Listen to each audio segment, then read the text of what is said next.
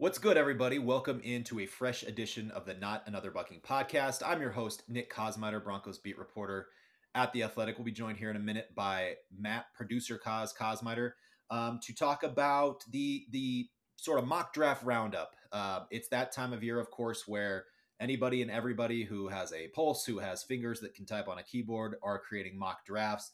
Um, but obviously, there there's some that get um, a little bit looked uh, looked at a little bit more intensely and, and more scrutinized um, than others. So we're going to we're going to kind of dive into these a little bit and, and try to kind of you know just come up with some thoughts on where where the arrow is pointing for the Broncos as they get ready uh, in late April to make um, you know make a big selection, make a big decision, um, having a first round pick for the first time since 2021.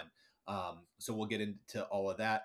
Uh, but right now it's it's Wednesday. It's February 21st. The Broncos contingent of, of Sean Payton, George Paton, and then coaches and scouts will be headed to the combine early next week in Indianapolis, uh, and that's really sort of a jumping off point in terms of um, you know the, the evaluation of some of these prospects. That of course has been ongoing. They've already they started draft meetings. Um, you know the week after the Super Bowl.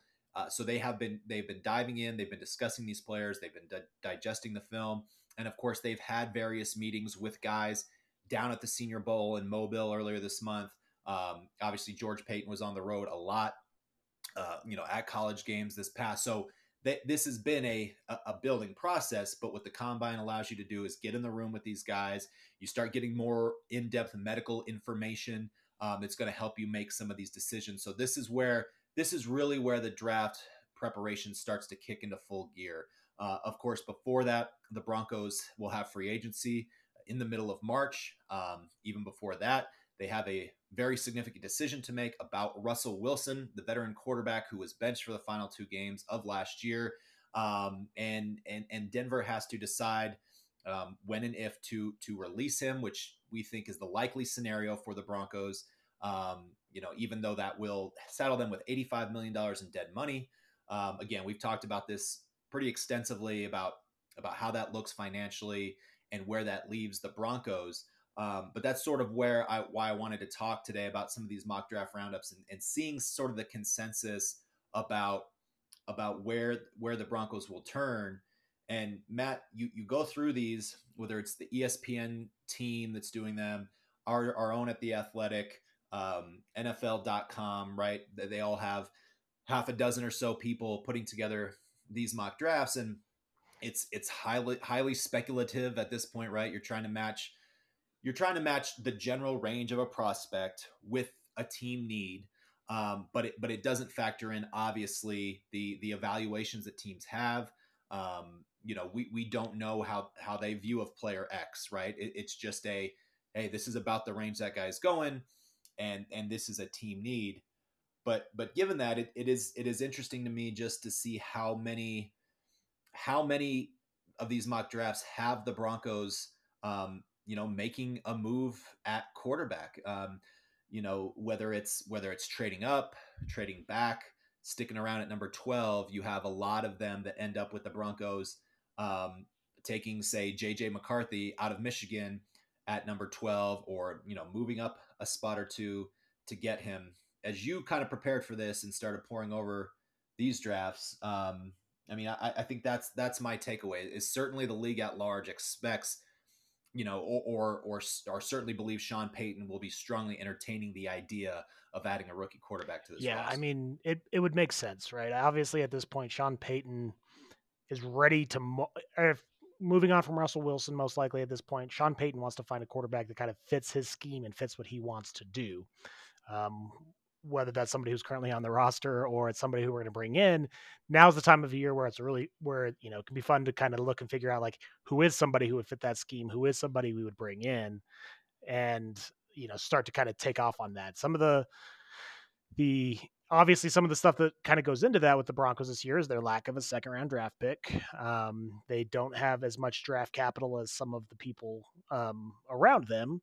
And there are a lot of quarterback needy teams in this draft. So, you know, if you're looking at teams that are needing are potentially in the market for a quarterback, you have the Bears picking first and I think eighth. You have the Commanders, the Patriots, the Cardinals, the Falcons, and the Vikings all picking before Uh, we get to the Broncos, barring a trade, and that's you know six potentially quarterback needy teams, probably only drafting three quarterbacks. There's probably three quarterbacks that are kind of off the board in that early first round kind of grade.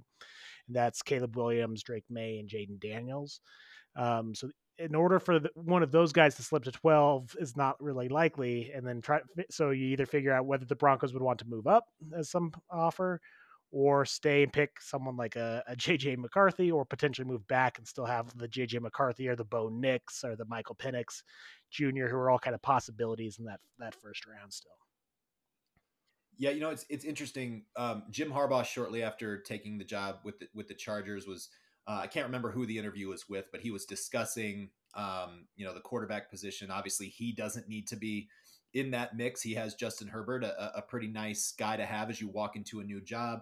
Um, but he was talking about JJ McCarthy and um, allowing for bias, of course. You know, says I, I, think he'll be the first quarterback taken in the draft. Um, I don't think that's the case, but but Matt, I, I, would what what I would add to what you've said is I, I do think McCarthy is going to be a guy that maybe he is the fourth guy I think there's a chance that he goes before um, Jayden Daniels. All the kind of stuff coming out now is, is starting to show that he is a guy that teams think a little bit more highly of than maybe the, the media narrative would suggest. Um, you know, Daniel Jeremiah, the, the NFL.com uh, analyst who does a, a, fantastic job with all of his draft work. Um, he had his most recent mock draft come out on Tuesday. So just yesterday from when we're recording this. And he had all four of those quarterbacks go in the top eight. Um, McCarthy going there to the Atlanta Falcons uh, at number eight. Obviously, they're one of those teams uh, in that mix too.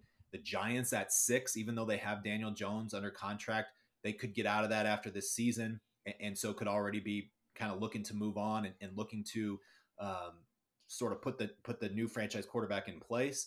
So they're a team you have to watch for. And I would add to what you said, Matt, is that um, you know even even a team like the Raiders who are drafting behind the Broncos um, could also be inclined to move up. They have an uncertain quarterback situation as they, um, you know, start a new era with with Antonio Pierce. Yeah, the, so yeah, yeah. The Raiders crowded. also have you know a little bit extra draft capital. They have three seventh round picks, I think. They have picks in in every round before that as well. They also have a new GM, so there isn't really anybody in that building who's like hanging their hat on Jimmy. Jimmy G's our guy. Like we're definitely sticking with Jimmy G. So they're definitely a guy who. Oh, he's what was that? he's gone. Yeah. Jimmy G's gone after, after yeah. his suspension and, and yeah, all that. But but, but yeah, but you they have Aidan yeah, O'Connell there, who I think obviously there's you know they got they got to look at him. I don't I don't think it's out of the realm of possibility that um, he's the guy that they'll go with next year, but but they will undoubtedly be doing their homework like all these other teams. I it is I, I just think it's very it's very interesting. Yeah, just how many teams are are, are in that mix. Yeah, we had Kevin Fishbain of the Athletic who covers the Bears on the pod um, a couple weeks ago, and and we talked about how the the quarterback offseason really does begin with the Bears in terms of what they do at number one. I think the growing thought is that they will draft a quarterback, probably Caleb, Williams with that number one overall pick. Of course, two months to go, lots can change.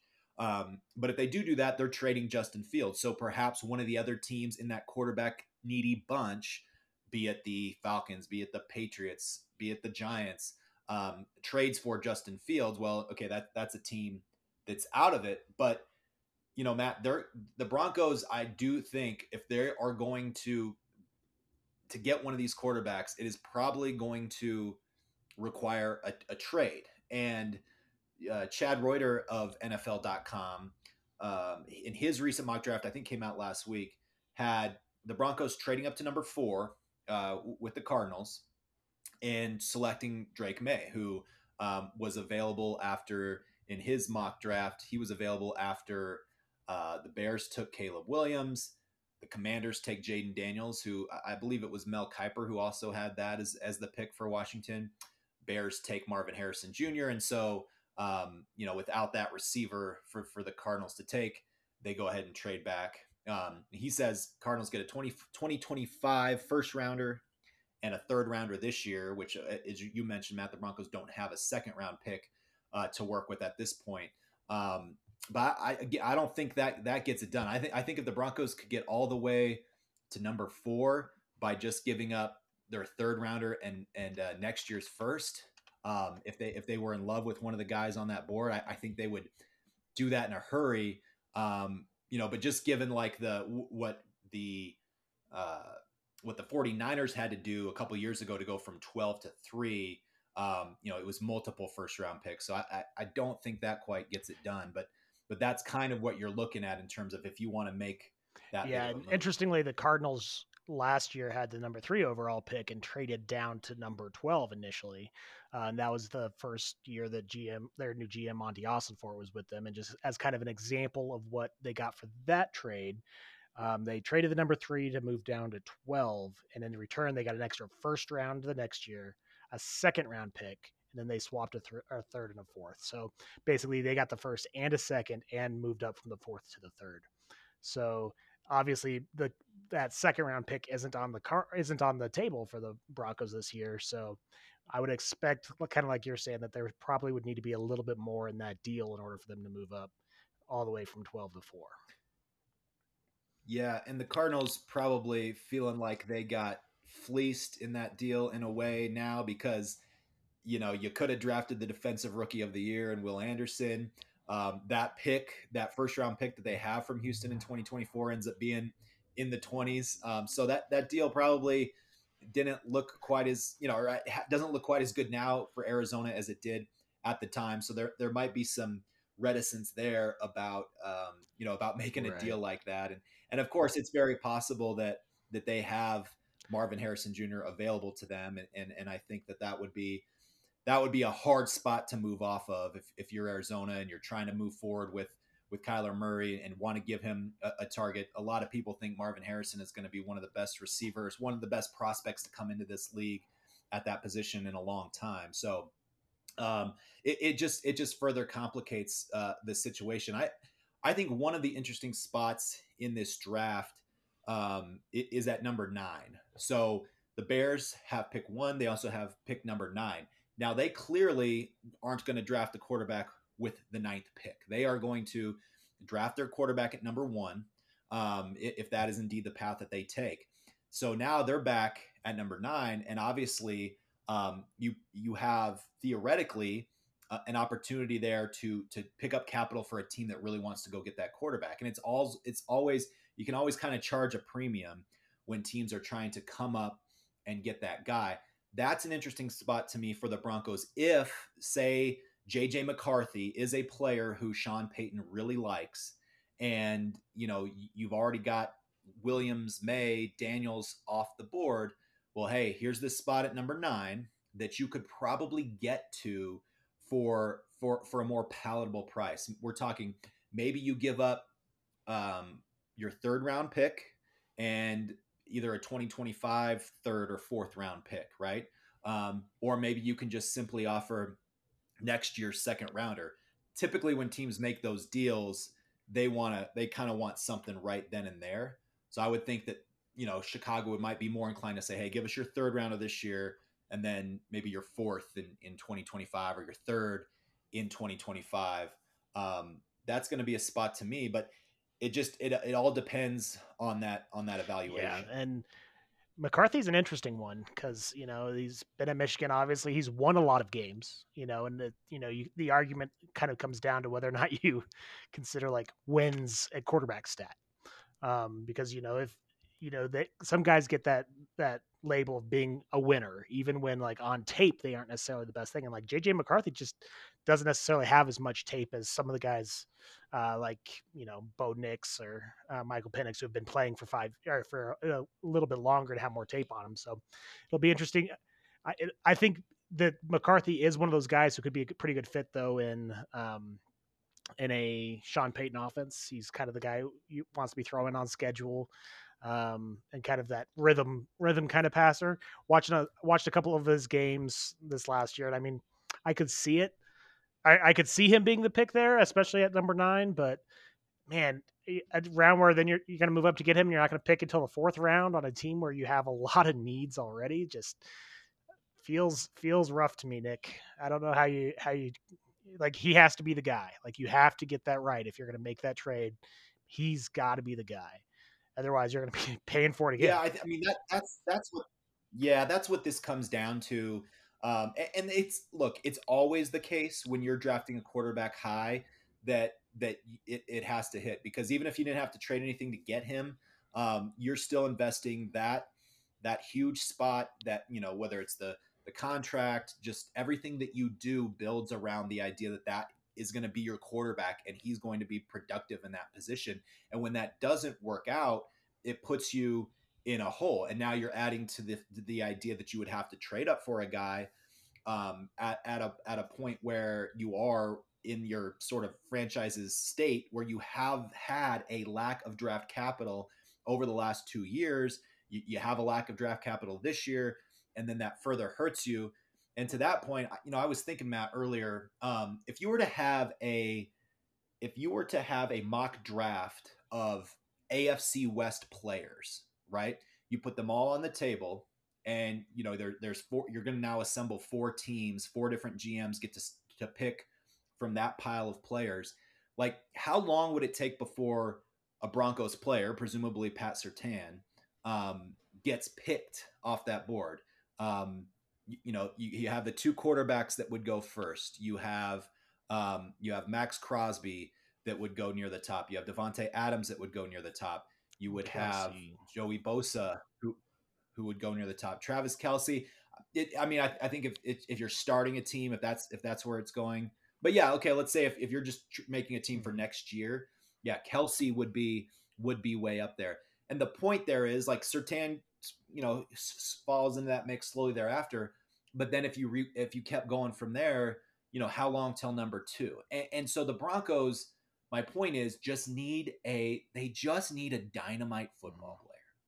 Like they just don't have a lot of dynamite right. football players. Um, and, and, that's no disrespect to anybody on the roster. Like there's there's success stories there. There's guys that have have really um, you know been impressive with with their with their opportunities. You I look at a guy like Jonathan Cooper, seventh round pick, who had you know really a breakout year last year. Um, you know, a guy like Quinn Meinerz, who was a third round pick, who is developing into one of the best right guards in the NFL. So I, am not just saying that they're devoid of talent, but you know, when you go two years without a first round pick and and, and a and a second round pick, um, you just lose the opportunity to to get those guys. So I see what you are saying there about any kind of trade, right? Like get, getting ready of any kind of draft capital, they have to make those decisions with with a lot of care, with a lot of thoughtfulness, um, because of the position that they've been put in. And you add that to the fact that they need cheap talent. They they have you know they went out and spent more money than any team in the league last year, uh, more guaranteed money in free agency than any other team in the NFL. Um, they're not going to be able to do that this year, but they're still going to probably be trying to add in free agency, um, you know, some veterans at some key positions, and they just need to be able to develop younger, more cost-controlled players, and you get that by finding them and developing them in the draft. So that so that's established. That being said, if they could get this quarterback position right, it will it will sort of make a lot of these problems that they're facing a lot more palatable because you would get a rookie who now he's on a rookie deal for four to five years. Um, and and and if he fits into Sean Payton's system, if he can get out of him what what Payton needs to deliver the offense, a lot of other things can then fall into place. I think the thing about McCarthy that is interesting is is in his three years as the starter, uh, I'm sorry, in his three years at Michigan, right? Uh, two, two last two years as a, as a starter, um, he's he's improved his completion percentage, um, kind of monumentally in each of those two years. As a part time player in 2021, completed 57.6 percent of his passes. As a starter in 2022, when they went to um, the college football playoff, he, he jumped that all the way up to 65 percent. This year, uh, you know, as, as the national champion quarterback of the Michigan Wolverines 72.3% completion rate, 3,000 yards, uh, nine yards per attempt, 22 touchdowns, four interceptions. So he's a guy whose efficiency has continued to grow, and he just turned 21 years old.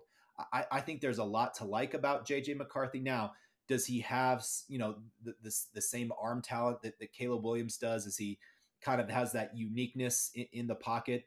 Um, maybe not to the same extent, but but I do like his athleticism. Um, he definitely has a toughness quality about him that that I think you, you know you you really like. So again, he he is just a guy that feels like that the Broncos will take a, a, a, hard look at. That that he could be a guy where if, if, if the deal is right, if they have the opportunity to move up, he could be that guy. And, and that kind of circles back to these to these mocks. You have uh, Jason Reed, ESPN, JJ McCarthy, Nick Baumgardner with us at the Athletic, JJ McCarthy, Field Yates, ESPN, uh, JJ McCarthy. Uh, let's see, Lance Zierlein, NFL.com, JJ McCarthy. So again, I, I think others are sort of connecting those dots. You know that the Broncos need a quarterback, um, and and you know that McCarthy is a guy who's gaining steam among NFL evaluators. It feels like that could be something that we're looking at, but again, um, we're going to have to wait and see. So, given that, Matt, we I think we pretty well discussed the quarterback situation. What what intrigues you about what the Broncos could do? Be it a player that they could select, um, a, a, move, a different move that they could make. Um, what what intrigues you about the Broncos spot in the draft, non quarterback edition? Well, I think in that spot, there's a few or there's a couple of edge rushers that I think would potentially be be available in that area, as well as Byron Murphy the second, who's defensive tackle from Texas, guy's a game wrecker. I think he's a guy who could be on the table there. Um, he's been kind of moving up some boards lately. Um, but on the edge, you have Dallas Turner from Alabama, Jared Verse from Florida State, or Laiatu Latu. I probably butchered that. Um, out of out of UCLA. Um, those are all guys that are filling positions. The edge rushers are filling high value position and positions of need, right? So the we really I really need to see some improvement on the defensive line from the Broncos this year. I think that that's an obvious position of need going into the next season. And if if you're drafting high in the first round, kind of some of those positions of value, you know, good X wide receiver, offensive tackle, quarterback, edge rusher, are kind of the the big positions that needed. And so those are some of those guys I could see going in that that area of the draft. Yeah, I like where your head's at. I, I think that they they really need to bolster their front seven. Uh, I, I think when you look at sort of the un- inability to to stop the run in some pretty key moments last year. Um, you know, the they they waxed and waned in terms of the pass rush production.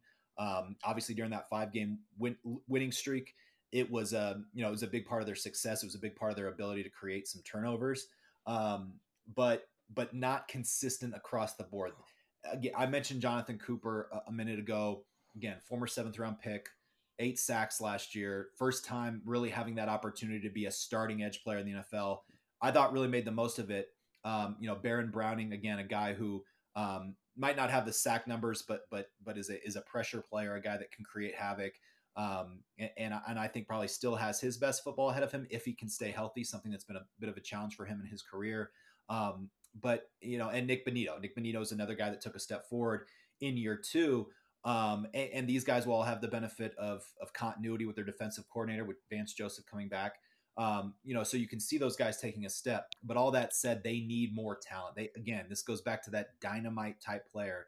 Um, you know, you look across the the AFC West just again as a, sampling of the league, um, and and the Chiefs not only have Chris Jones, but but drafted George Karlaftis and have had him turn into um, you know a really productive edge player.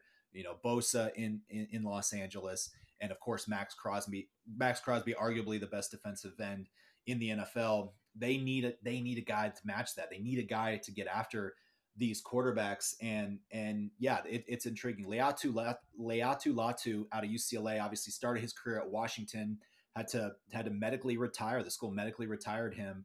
Um, didn't look like he'd have much of a career after that, if if at all. But um, you know, was able to get cleared, rehabbed his back injury, and and all of a sudden turns into a standout player at UCLA. Like length, you know, tall, long defender who um, you know really just has great reach toward the quarterback. Um, he'll be a guy, a, a, real guy to watch in Indianapolis in terms of what teams learn um, about his medical situation. Jared Verse, I was watching his tape a little bit this morning. Uh, I don't know if he's going to be able to do this at the NFL level, but man, Matt, there's just so many clips of him taking the offensive tackle and just shoving him into the quarterback. Um, really kind of fun tape to watch. Murphy's another guy. Obviously, DJ Jones is entering the last year of his contract. I, have seen a lot of people saying, hey, you know, you cut DJ Jones and, and, that gives you 10, 10 million of the dollars that you need to get under the cap. Um, you know, he's in the last year of his deal.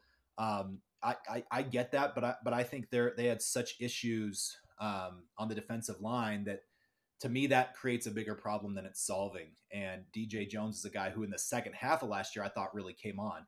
Um, he forced three fumbles, recovered two of them. You know, ha- had a couple sacks. I-, I-, I, thought was was pretty active in the second half of last season. Um, you know, has been pretty durable, nicked up here and there, but but largely been available. Um, so you know, I, I, don't I don't necessarily know that I'd want to extend him. Um, you know, in an effort to bring down his cap number, but he's a guy that I think you, you want to hold on to. But given that, again, he, that's that's one year, um, and, then perhaps you move on. So you get a guy like Byron Murphy. You mentioned it, Matt can be just a game wrecker in the middle of the defensive line.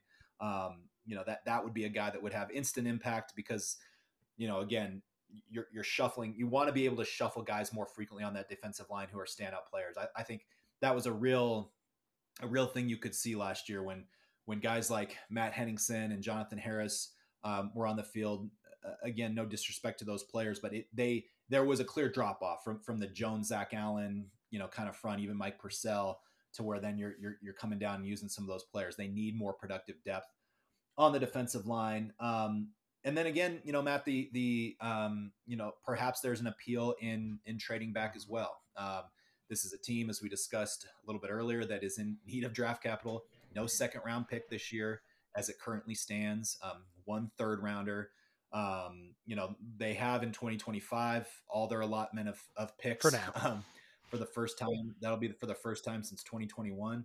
Um, so you know it, they're they're set up to be a little bit more clear going forward. So if you could have the opportunity to to add a second rounder this year, um, you know that that could be something too where you trade back you know from 12 to 16 or something maybe you could still get one of those defensive players that we're talking about um, and and then be able to get another player in the yep. second round. You mentioned Indianapolis coming up with the with the combine. Is there any group of players, position set that you think Indianapolis is more or less important to as it comes to the draft? Because that's always one of the things. Like, you know, the quarterbacks, you you go, you're going to do your interview, but is there any position that you're like, I want to see the defensive lineman squad? Is there anything that you think positions that like make or break at the draft that you think the Broncos are going to be watching closely with that first round pick? You know, I, I think that like there's been so much um I think there's been so much learned about like what you're really looking for in players that certainly you know the testing measurements um, are, are still important. Like you don't want to be some some marquee edge rusher and then you you show up in Indianapolis and you run a four eight forty. Um, but but I I, I think I, I think the the the analytic based film um, you know film evaluations have become a lot more important. Obviously, the the interview the interview stuff in Indianapolis is is really critical for teams. Um, you know the medical stuff, but but I don't I don't know that there's. It's a good question. I don't think that there's any one specific group. Um, you know that, that that exists, right? Like it, it's it's much more important. I, I mean, I think I think when you talk about skill positions, you know, cornerbacks, I think the speed element of the combine has to be there, right? Like you need you need to show up and and put those kind of numbers, you know, forward. Teams want to be able to match what they see on film with the idea that yeah, that that's about how that guy's moving. Um, so I, that, would probably be like the closest thing I would say to for these positions. It's critical that you show up and you you, you run fast.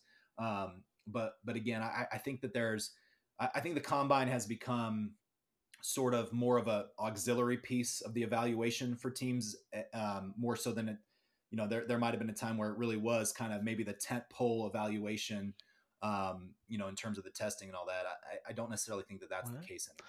I, I, I agree. I, I, suspect that the interview, especially for the quarterbacks, can be can be a pretty big portion of it. There, uh, hear stories of that's still huge. Yeah, stories of them like throwing situation stuff at the quarterbacks, kind of just putting them on the spot to kind of get a get a read on some of that stuff. feel like that maybe a little bit, but I guess the only other thing that's coming up well, soon. Okay, I was going to say the only other thing that's coming up soon, Nick, is the franchise tag. Uh, the Broncos have a decision to make with the franchise tag. Do you think that they're going to be likely to send that on anybody this year? I don't think so. I mean, the the only players that would be sort of like a candidate for that, um, you know, Lloyd Cushenberry uh, at, at, center, but but I think, you know, you're you're when you're franchise tagging him, you're paying him the average of the top five salaries in the league at that position. Um, I don't think the Broncos are ready to do that with with Lloyd Cushenberry. I think you know if because if, if, they if they want to sign him, if they want him back, I think they're more likely to um, you know, sign him to you know to the long term extension that he's going to get from somewhere in the league, and um, that allows you to then have his cap figure in 2024, a season in which the Broncos are a little bit pressed, um, allows you to have that cap figure be um, a, little bit lower than what it would be if, if you have that franchise tag, which of course is a fully guaranteed one year deal. Um, you know, the other guy could potentially be, you know, the kicker Wil Lutz, um, who you know had a really nice year after the the Broncos traded traded for him from New Orleans. Um, but again, I think I think they could find a different way to bring him bring him back in terms of signing a new deal uh, as opposed to having to kind of fully guarantee that that um, that deal with a high cap figure next year. So I, I don't I don't see the Broncos um, really being in the franchise tag uh, business this year. Um, last thing I wanted to touch on, what I was going to get to was your point about the quarterback um, evaluations and the interviews being a critical piece. I think one of the things that I'm fascinated by, or one of the things I was fascinated by with Sean Payton, was you know he made the rounds on Radio Row at the Super Bowl and, and, and you know spent a lot of time talking about the Russell Wilson decision to come. You know, a lot of time, but not necessarily saying a whole lot. You know, as is to be expected. Um, but but he was also asked on on Jim Rome's show about how you know what he's looking for in a quarterback, and you know the way that Sean Payton spoke about it was it showed that he's eager at the very least to get into the evaluation of these guys. I, I think that's something that he hasn't really done a lot, right? You, you for so many years you had Drew Brees. Um, you know, obviously he's told the stories a lot that in 2017 um, they were going to pick Patrick Mahomes had he fallen to them um, at number at number 11. He of course went at 10 to the Chiefs, who traded all the way up from the back of the first round to get him. Um, but but by and large, you know, he, Sean Payton's and his teams have not been big players in the quarterback pros, prospect business. So getting his kind of you know evaluation or his take on on what he's looking for, I think was interesting. And what he talked about was the most important thing to him is processing speed. And, and we don't just see that as like, okay, how fast I take the snap and and um, you know find my target down the field. It's it's how do I break the huddle and and quickly diagnose everything that I need to see. And he, you know, he kind of likened it to you know when you get in, in one of these you know new age cars matt you have an electric car you have you have a technology type car you get in and you're you know you're you're, you're working with all these different you know uh, you, you got your screen you got your display screen you've got this and that and he's like how quickly how quickly do you do you take all of that information in the car and, and, and turn it on and get ready to go and and that to me is is interesting because I, I think that was where a big chasm was between he and Russell Wilson. Uh, I, I think that his the way that Russell Wilson processed, um, you know, the the line of scrimmage and all those sorts of things. Um, Sean Payton puts all of that on the quarterback in his offense. I've heard Chase Daniel, who was who was a backup in his system for a long time, talk about that fact that that quarterback drives that whole thing, and and so that is to say that I think these evaluations are going to be really interesting. Sean Payton also said it is the hardest thing to evaluate. Like you can see a little bit of it on film. Um, you know, you can try to put a guy up on the up on the board as you were talking about earlier, have them diagram different things, um, but you don't get that full picture until they're really kind of there and in your system, and you just have to try to piece together as much as you can to make a judgment about a guy's processing speed and his ability to to process efficiently. So that to me is the big thing that that I'm curious to see how the Broncos um, you know, put all that puzzle together. yeah, especially because that's one of the biggest differences right now between the college and pro game, especially if you look at a guy like Bo Nix at Oregon. And one of the things that Oregon does really well is like they get to the ball, they snap it quickly, and the ball's out of his hands quickly. Those decisions on where he's throwing the ball are made in the huddle a lot of times. He's being told, throw the ball to this guy, throw the ball here. It's not go out, read the zone, make adjustments, figure out what you need to do. So there isn't that processing stuff. It allows them to play at a higher speed and sometimes be more more effective. But at the NFL, when defensive coordinators are much more adept at taking things away from you, that doesn't necessarily work. So that makes it a lot yeah. harder to evaluate that kind of thing when you have guys who are playing in that kind of collegiate offense. Yeah, no, 100%. It's a, it's a great point. And, um, you know, it, it's interesting. Like teams have, have tried to, you know, tried to come up with all sorts of different new ways to, to again, gauge that all important kind of processor. Um, you know, you talk about things like the S2 cognition text test, which which got a lot of um, you know kind of bad press last year because CJ Stroud's results in that got leaked or um, you know kind of saying that he scored really low on this test. Of course, um, you know went on to have a season in which he won Offensive Rookie of the Year and, and also just showed that he absolutely is a great processor of the field, and that and in turn hit the agency that represents C.J. Stroud. Um, you know they came out and said none of their they're not having their prospects take any of the S2 type cognition tests, none of those. They don't represent any of the, uh, I think Athletes First, I believe was the name of the agency. They don't represent any of these top quarterbacks this year.